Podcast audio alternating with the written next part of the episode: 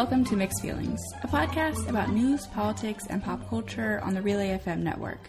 I'm Quinn Rose, and I am here as always with my co-host Jillian Parker. Hi everyone. Hi Quinn. Hey Jillian, how you doing? Doing good. We are very close to the mic right now. I've never been this close to you before, Quinn. That's probably untrue. you know, I'm I'm sorry about the sound. I'm working on it. I really am, but like I I just moved into this room and I don't have a lot of money, and so I'm working on it. We're doing our best. Um, at any rate, When I am a zillionaire, Quinn, I will buy you your own studio. I'm literally gonna hold you to that. I'm, I'm not going to become a zillionaire. Okay, well that's not a real number, so that would make sense. Okay. But when you're a lots of money, you're whatever you have, give me a studio. This is how it's gonna be like um like Renaissance Italy. Like Jillian's gonna be my patron and I will be her artist. we our relationship will work in tandem. You can um, you can hang up like selfies of me in the great hall that I have in my Italian villa. Casual. I went to Italy with you. Italy was nice. Also, Jillian's dead. Yeah, I'm dead. Um, I'm in the middle of trying to find a thesis advisor because I'm attempting to write a thesis, but you need an advisor to do that, apparently. Um, and everyone I've asked is literally just like, no, but you should try this person. And then the person they recommend are people who have already said no to me. Oh no. So it's just like this endless circle of disappointment and rejection. That sounds really unfortunate. Um, I'm not writing a thesis. Also, aren't you writing half a thesis? So there's an option where so our theses are due in the spring semester, but there's this option to do half a thesis, like and tell them that yeah, I'm totally planning on writing the full thesis, but then at the end of the semester be like, oh no, I can't write my full thesis, and then still get credit for half the thesis and have that count as a class. So that's also an option, but I'm really hoping that I can follow through with the entire thing. It's just becoming a concern because I like need one by Wednesday, next Wednesday. And it's becoming such a problem that even my dad is concerned. He actually called me today and was like, "So what's the news on the thesis?" And I was like, "Dad, I don't need this from you." Oh boy. Yeah, I mean, I'm, I love my dad. Um, I am pretty much writing this thesis for him, though. But considering he did foot the bill for my entire education for the past 21 years, I figured it's the least I could do. That's one way of looking at it. I'm get, I'm spending my senior year getting a theater minor, so I'm clearly not doing that for my parents. well, I'm here today to distract you from your thesis, um, you. and to make you even sadder. Oh, lovely. Yeah, I'm. It's a service I provide. so the biggest news uh, coming out of good old U.S. politics this week is that uh, Trump announced that he is going to repeal DACA. So DACA stands for Deferred Action for Childhood Arrivals, and what this basically means is that people who were brought to the United States without proper documentation, visa, green card, any of that, um, but who were brought here as children, so you know, basically did not have a choice in the matter, um, can apply for this paperwork, and then they can, um, you know, go to school and get a job and not be afraid of being deported.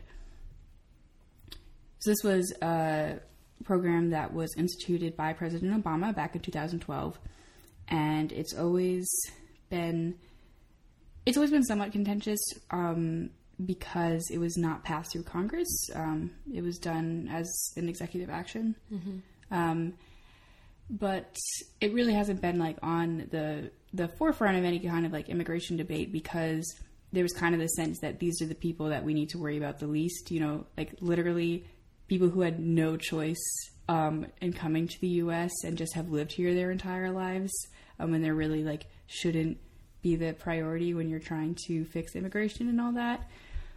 But then it was announced that it was going to be repealed, and we can talk about why that is because there's obviously stuff below the surface there. But first of all, what do you think of this whole thing? So, I think that I understand why Trump wants to do this. Um, he did make it very clear in his campaign that he really wants to crack down on immigration, and DACA is one of those. Um, basically, Trump has promised to basically repeal everything that Obama has done, um, and DACA is one of those things. Um, I don't know how. Um, I definitely disagree with parts of it, and I also disagree with the fact that it was passed as an executive action. But when you're looking at it, it's like the lesser of two evils or the lesser of the evils. Um, because all of these these children, like about eight hundred thousand, and all of these people who uh, DACA protects, like they did not, as you said, they did not have a choice in coming over here, and they're not doing anything wrong. They're literally going to school, they're working, um, they're contributing to the economy, which is why I actually do support, um, and I do support DACA from more of an economic perspective, um, especially since the economy, according to the Cato Institute, could lose out on about $280 billion if the Trump administration actually goes through with the repeal. Um, for those who don't know, Cato Institute is the is the libertarian think tank in Washington D.C., aka Bay, my home base. Wait, so why is it set to lose all this money? First of all, deportations cost money, and then second of all, because all of these, because eight hundred thousand people are, you know, producing work or GDP, as in jobs or services, um, all of this money and obviously like the goods they produce and whatnot um, will be detracted from um, from our reserve of cash or whatever. But anyways, TLDR. This is bad for the economy because these people, uh, because all of these people who did arrive as children are contributing significantly, whether it's through jobs um, or you know they're going to school. So obviously this is an increase in human capital because education is important. So this does affect all parts of the economy not necessarily oh the products that they make we would lose out on. Mm-hmm. that's a really important point um, especially the whole thing of like also deportations are literally expensive. Yeah. Like you need there needs to be some cash flow there yeah so I do want to get into the whole legality question of this because this is kind of a weird place. And so, like President Obama back in 2012 instituted this like without Congress, which is not normal for immigration policy.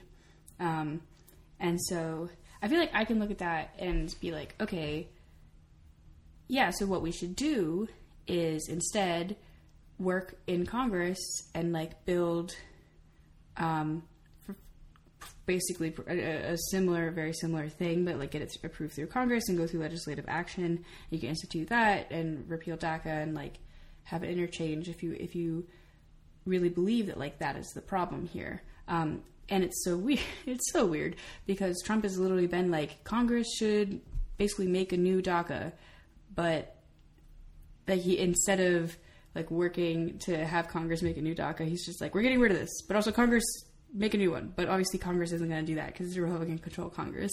So, what what's happening? Except though, there are Republicans that do agree, well, that do not agree with um, the repeal of DACA. So I do think that there is potential for some sort of bipartisanship here. Um, so innocent, so so naive. Um, but yeah, I mean, it's just just it's this just is just so it just reminds me of the whole healthcare thing. Like, yeah, let's get rid of Obamacare. Oh, and let's make up something new while we're at it. And it's just like one of those things where you can't repeal something and then say that, oh, we need something to replace it now. Like, I feel like there's other steps that should have been done beforehand.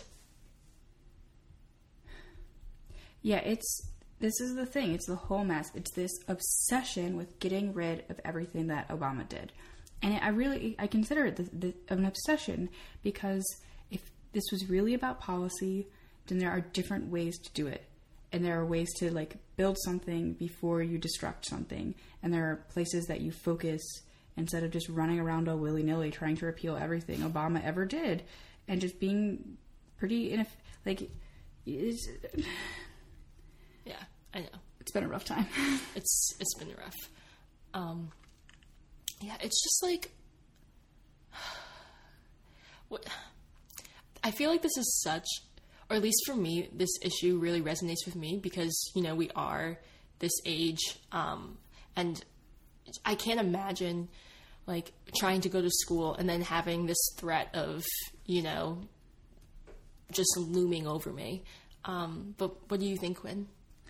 I mean, from that angle, it's absolutely terrifying. And we go to school with dreamers. We go to, we go to school with people who have their paperwork under DACA, and uh, like these are people who have worked hard their whole lives and have gotten a spot in the same school that I did, and probably like work harder than me and are gonna get better jobs than me. And but it's like I I never ever have to be worried about being deported from the United States because I was just born on this side of the line, and there is literally no difference in that aspect um, with me and another person than luck. That's one hundred percent luck, and so all of the actual work that that these people have put in to like get into school and get jobs and everything like that is given no value um and and instead everything is just put on this luck of where you were born Yeah, and it also just annoys me how like they fill out this paperwork and then they're they need to somehow get ci- citizenship or legal status, and it's just like that whole system of trying to get citizenship is a literal disaster. Like it's so inefficient. It it just doesn't make sense to me. I'm just like, how? Why do we? Oh, yeah and there there's not actually a path to citizenship for DACA it's not like DACA is the first step in getting citizenship No, like, it's just a thing. that's just it's like temporary paperwork it's it's temporary safety from deportation there's it's not a path to citizenship I just don't understand why.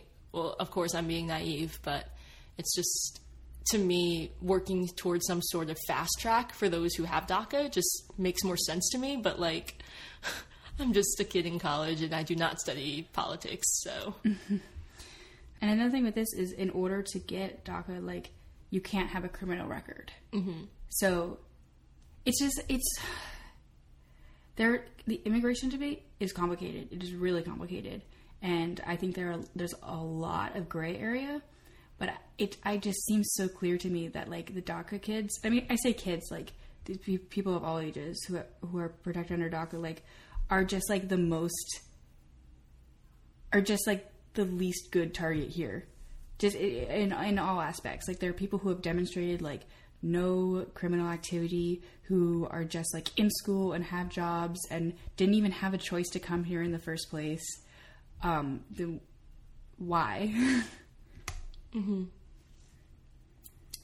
Um, and as far as deportations go, like obviously it's still a threat.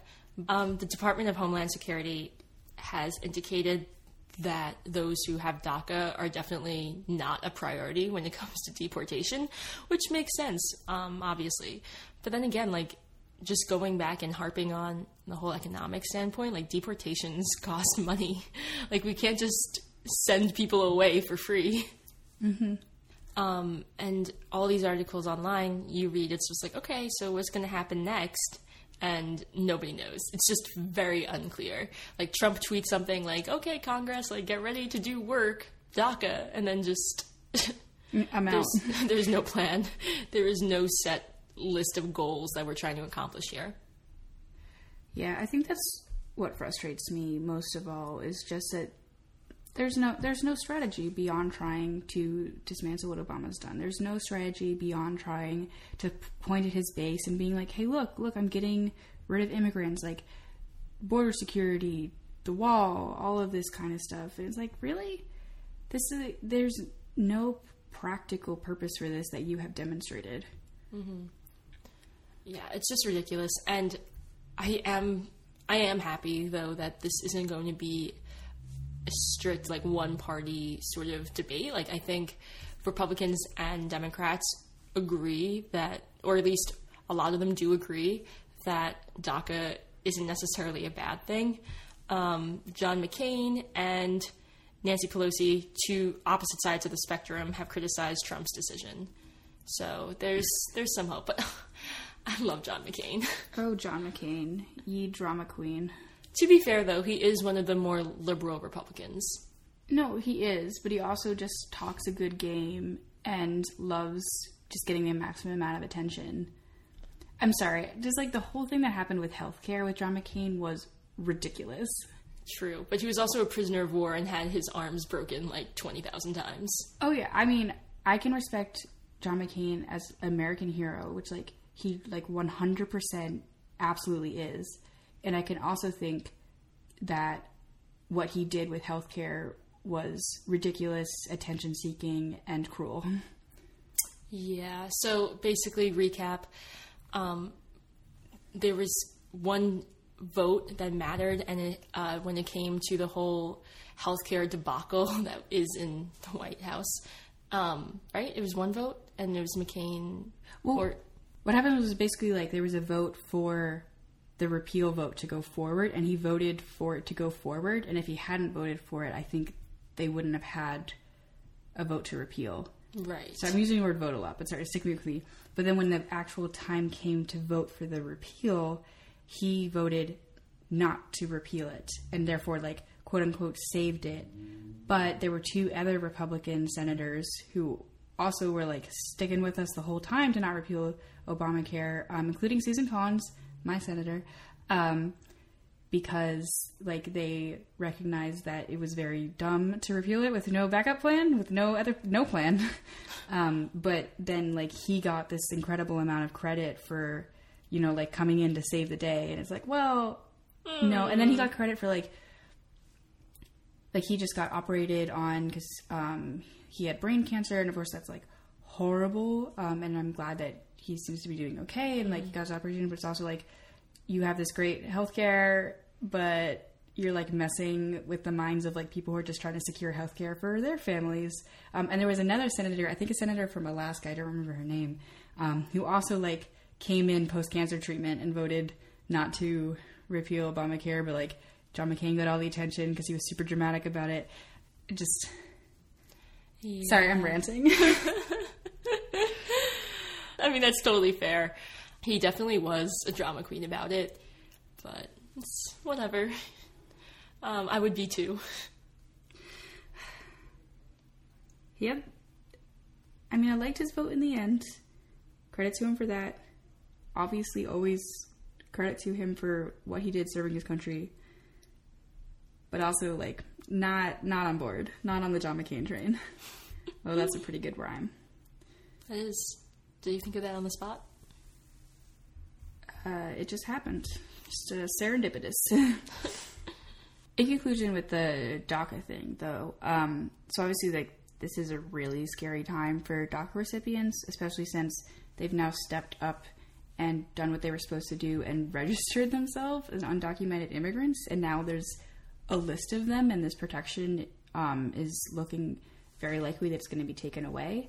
Um, there's still an opportunity to renew DACA. Um, if you current, you can't have there can't be any new applicants right now. But if you already have it and it's going to expire before March fifth, two thousand eighteen, you can apply for a renewal if you apply before October fifth.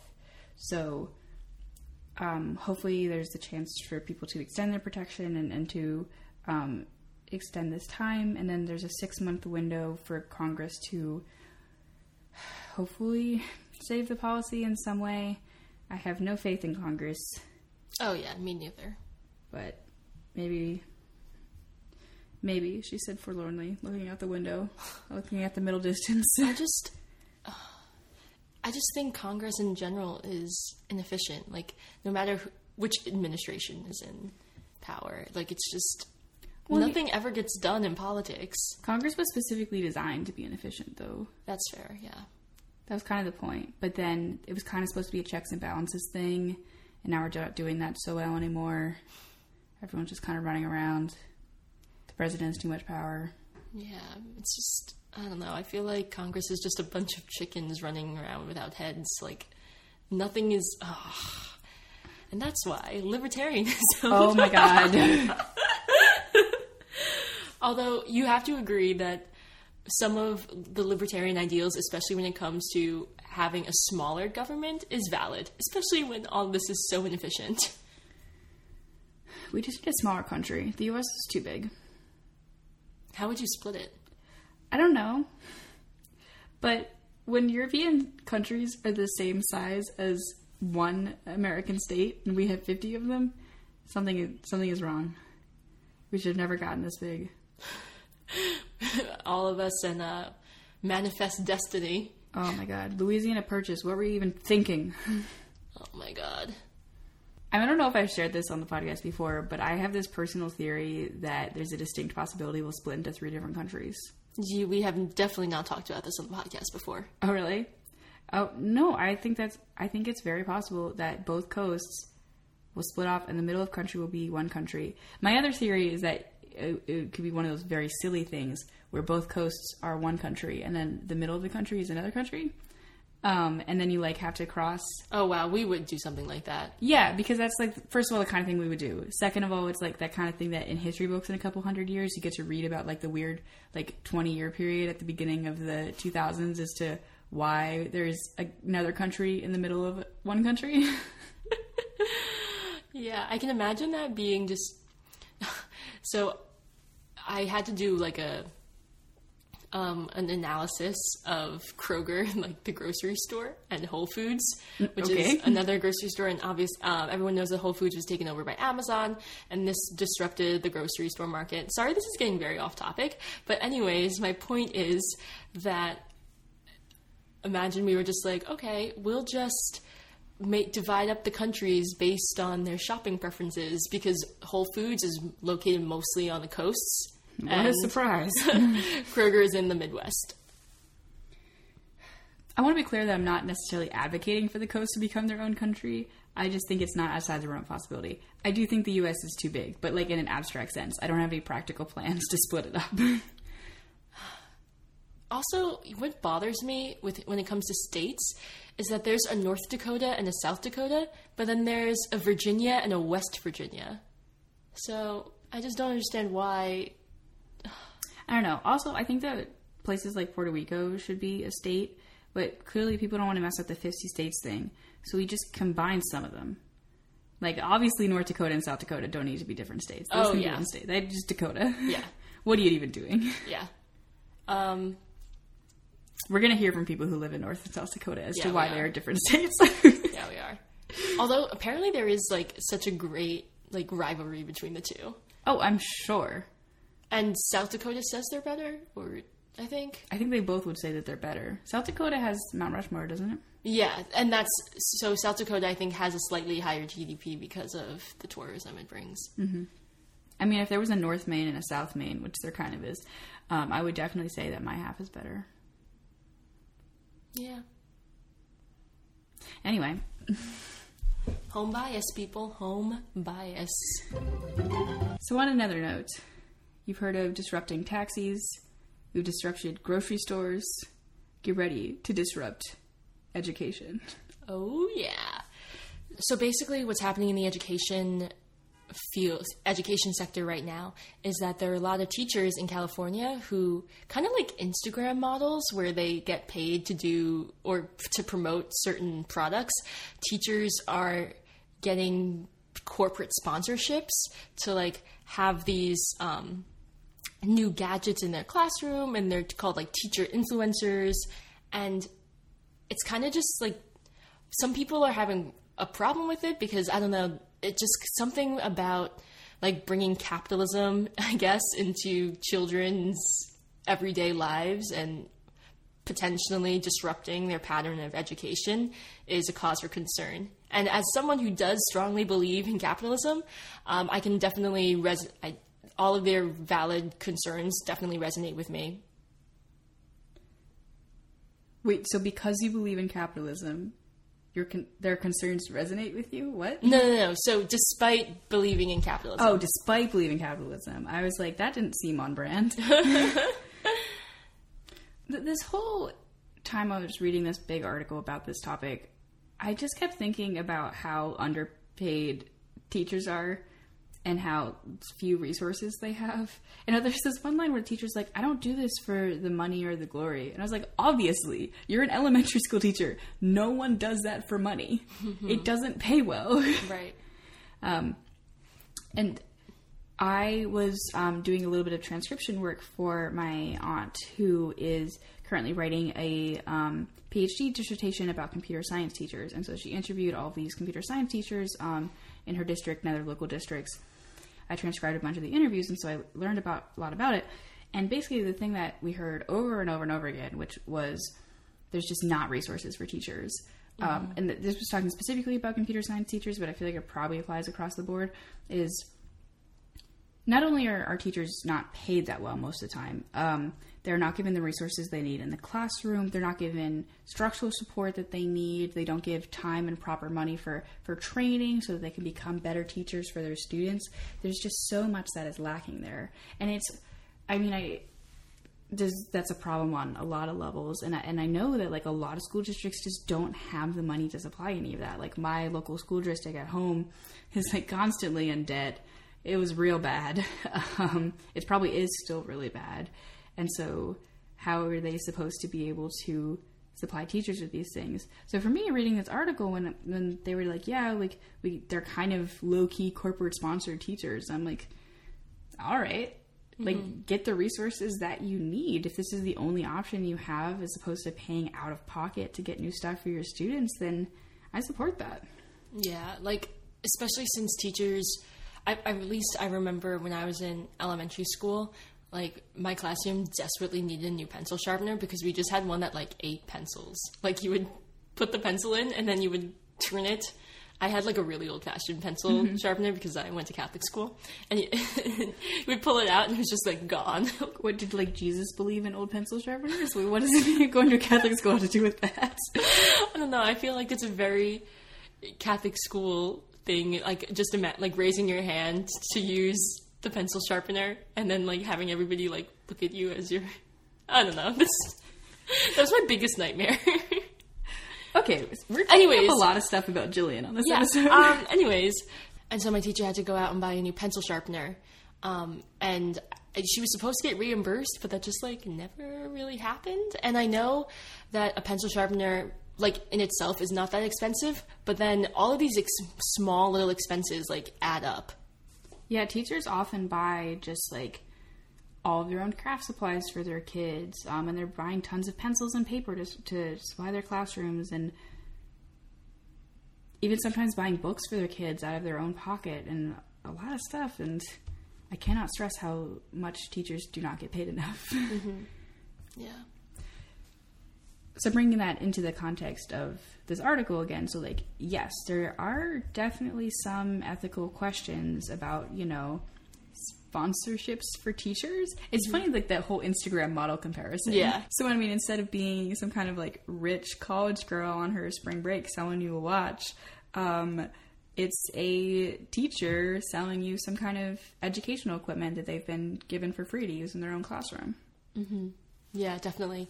And so I do think that this sort of gig could provide maybe more of an incentive, especially since teachers don't get paid well in the United States, which is not the case in a lot of other countries. But, anyways, we should talk about that yeah yeah, um, which we'll discuss in a few seconds. But um, yeah, it's just like you, like Quinn said before, like if I don't know, being a corporate or a brand teacher um, gets you the supplies you need for your students, then you should do it. Even though I still think that there are some like eh, ethical reasons or some I don't know, just because to me just feels sketchy. I don't know why. There's nothing I can really pinpoint. Just to me, it just feels sketchy. But I think on principle, I accept it.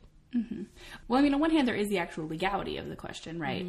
Because the FTC, the Federal Trade Commission, does have laws about um, your disclosing of advertisements. Um, and so, if you have any kind of sponsored post, you have to mark that it's sponsored. And then Hashtag ad. hashtag ad, hashtag spon. and honestly, I know that in the UK, you have to mark every single um, ad as like hashtag ad. if anything is sponsored at all. And I think they may have recently changed the U.S. law to be that as well. I literally know more about the UK law because I watch a lot of British YouTubers. um, but at any any rate, the FTC does consider like sponsored posts to be advertising, and they do like require it to be, and they do require you to disclose that you have been paid to endorse this product, even if you've just been given the product. Um, I think this is a recent development that um, even if you haven't been given money and you've just been given the product or other some kind of other in kind service, like you have to disclose that like you have received something in exchanged for um, talking about it. Mm-hmm. So yeah, so that's just like the overall legality of the thing. Mm-hmm. Um, and then like obviously those are guidelines that as long as you know about the guidelines are pretty easy to follow and you can mark your posts and whatever. And then there's the whole how do we feel on a moral level about sponsored teachers? Yeah, I mean, as if you're getting the supplies, then you know that's that's a good thing. Especially since teachers in America are severely underpaid compared to teachers um, teachers abroad. Uh, I read this book called "The Smartest Kids in the World," and it basically examined why, on average, American education pales in comparison to a lot of European countries um, and Asian countries, and it basically boiled down to the types of teachers that students had access to. Um, there was there's like a teacher or a tutor in South Korea who makes like a million dollars a year. What? Yeah. No, like I'm not even kidding because he does like college advising and college admissions, whatever. And so people literally pay like thousands of dollars just for like a video chat with him. Because I, I don't know, it's just crazy. But um, teaching is, and in a lot of other countries, teaching is seen as a profession like being a lawyer, being a doctor. So it's definitely a different reputation than teaching than what teaching has here in America. That is a really good point, and I think that if we did like value teachers in different ways, and it, it's interesting because college professors are given that kind of deference. Um, not maybe not to the same extent as they are in places like South Korea, where like education is valued so highly. Um, but I do think there's a certain amount that like college professors are really given us a lot of respect that elementary and high school teachers aren't. Um, and there's some amount that like you're teaching a higher subject, you have probably a higher education level on average. Mm, There's more barriers to entry that you have to go over. But also, elementary and high school teaching is a feminized job. More women teach secondary school and it's considered like a woman's job. Like, I had so many more female teachers growing up than I did male teachers. Um, and I do think that's part of it. And I do think that's part of why like that those jobs aren't valued as much as they should be culturally or economically. And in my Catholic school, like I had m- almost all female teachers, and we did have some male teachers, but But they, they, wait, were they nuns?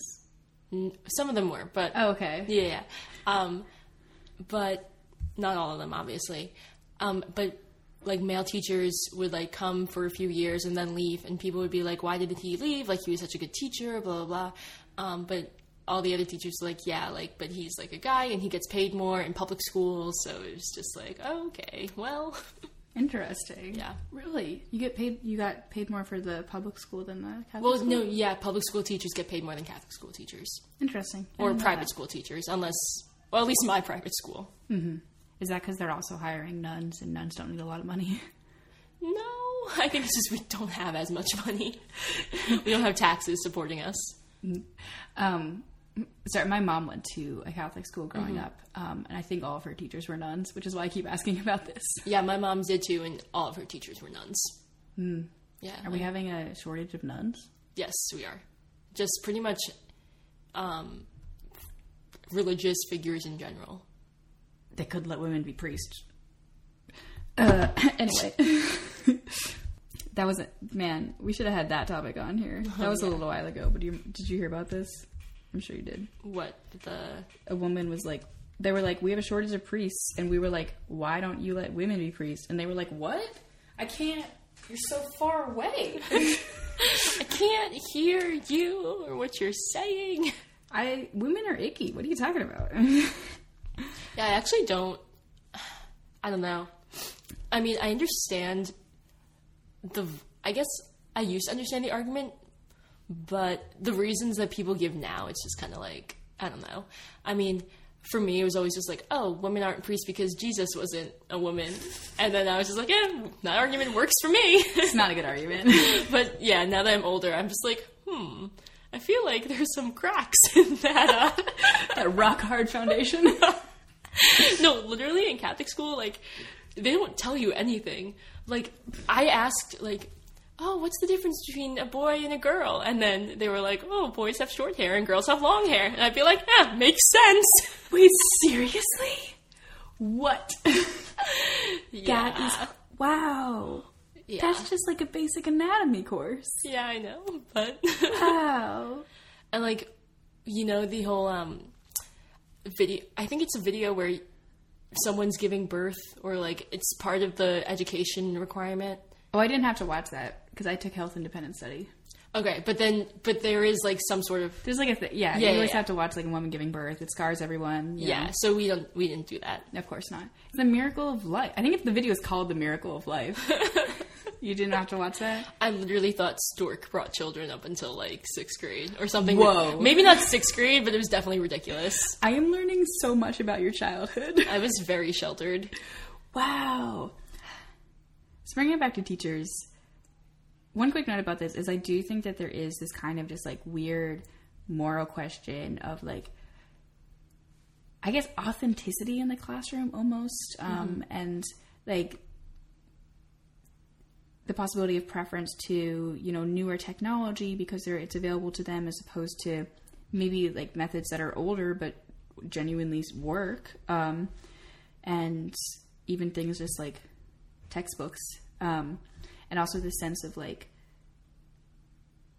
you know again i really don't believe that any teacher regardless of the situation is in any way doing it for the money but you know the sense that maybe like the, the motivation of um, like getting more money and resources by doing one thing could just like make that thing more likely than doing another that maybe is more beneficial to their students in the long term. Um, and that is a serious concern. Yep. But still, like, if you're getting the resources, and you can basically say you're an Instagram model. Yeah, I'm generally, I'm generally behind the teachers on this one. Mm-hmm. You get that, you get that cash. also, in this article, this woman is so much cooler than me. Speaking of people that are way cooler than us, there are three teenage girls in Jakarta, Indonesia, who have started their own band. Not only in their own band, their own heavy metal band. Oh, yeah. They are so much cooler than me, and they look. They're 17. Two of them are 17. They look like they're about 13. They're so cute. so cute. Yeah, so these are literally three teenage girls. They only started playing these instruments in 2014. Um, in order, they're better at them than I anything I do in my life. Um, And they love heavy metal music, and so they started a heavy metal band called Voice of Baceprot, which I think I'm pronouncing right. Um, I can't find a recording of anyone saying it, um, but apparently it means noise um, in their dialect of their region, which is pretty cool. And so they play original music that is a mixture of like English and Sundanese, and then also covers of like Metallica songs. And that's this is so incredible.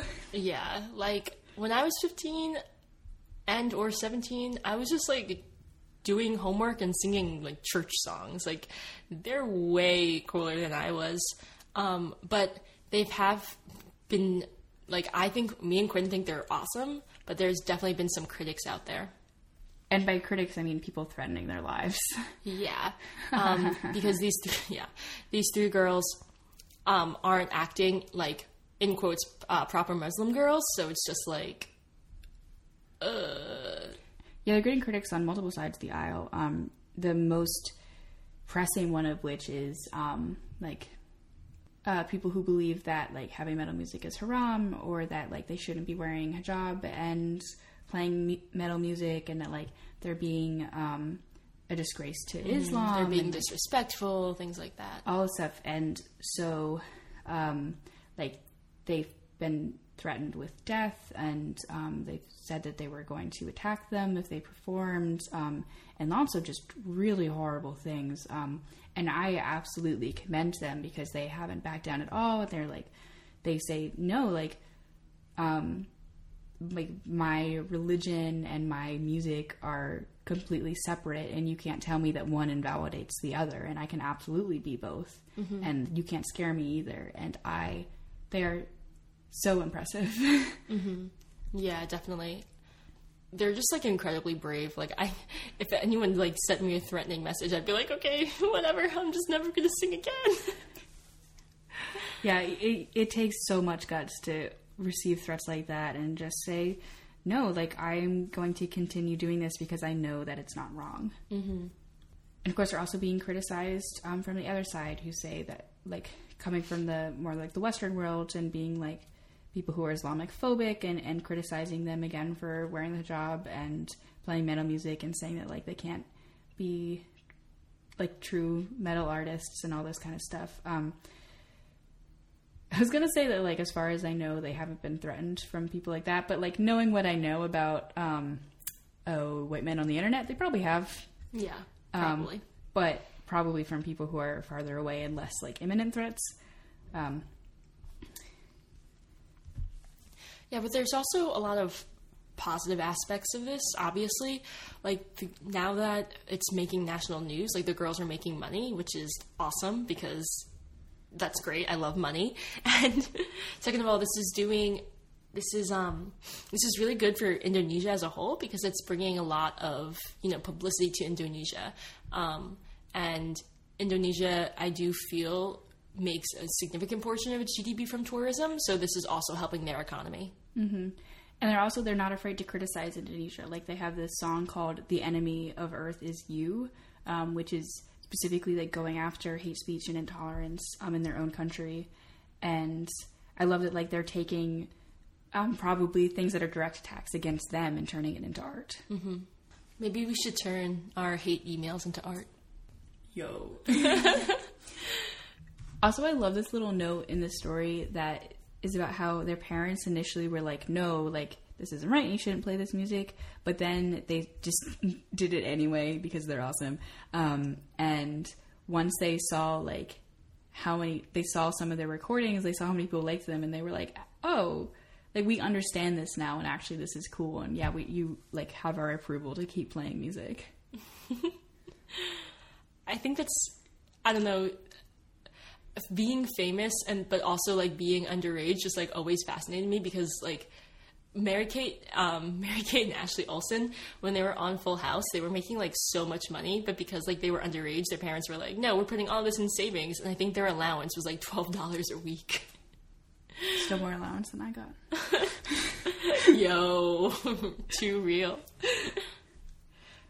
Well, I mean, the, the, these girls aren't making a ton of money either. Um, like one of their biggest performances so far has been to a crowd of about two thousand people, which I mean, is still like way more than I could draw, but Yeah. um, is not exactly you know like Taylor Swift money. Well, no one's Taylor Swift. Yeah, and also I mean like sometimes people.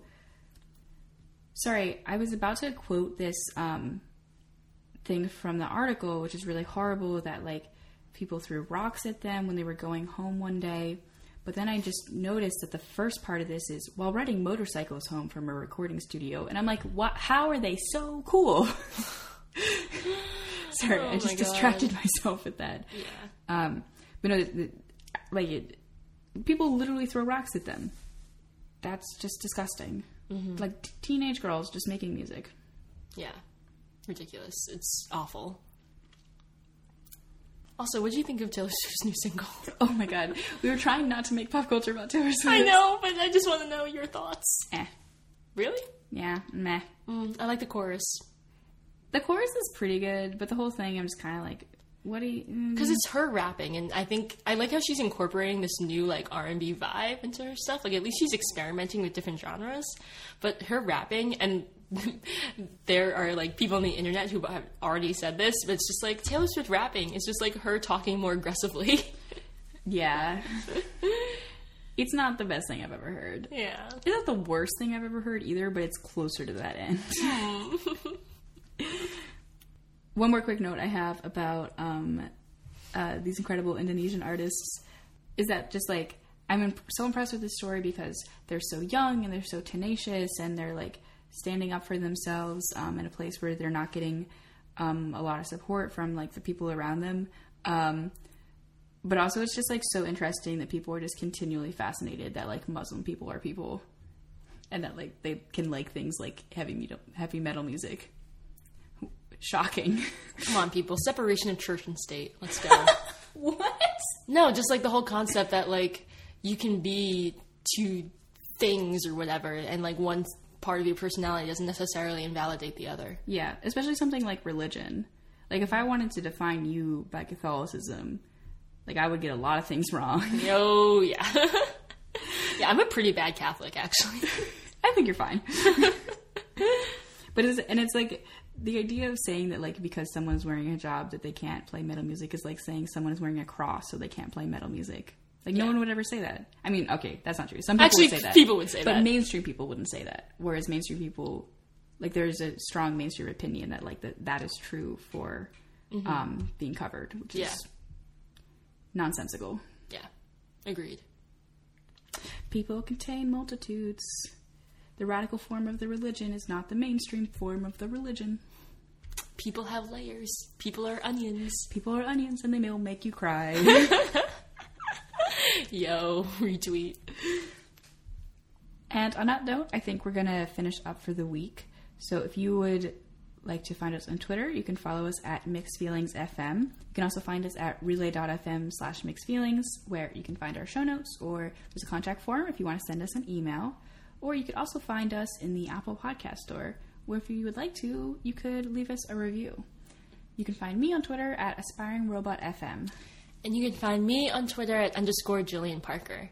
Thanks for talking with me today, Quinn. Thanks for talking with me. Ugh, always a pleasure. I'm Jillian Parker, I'm Quinn Rose. and these were our mixed feelings.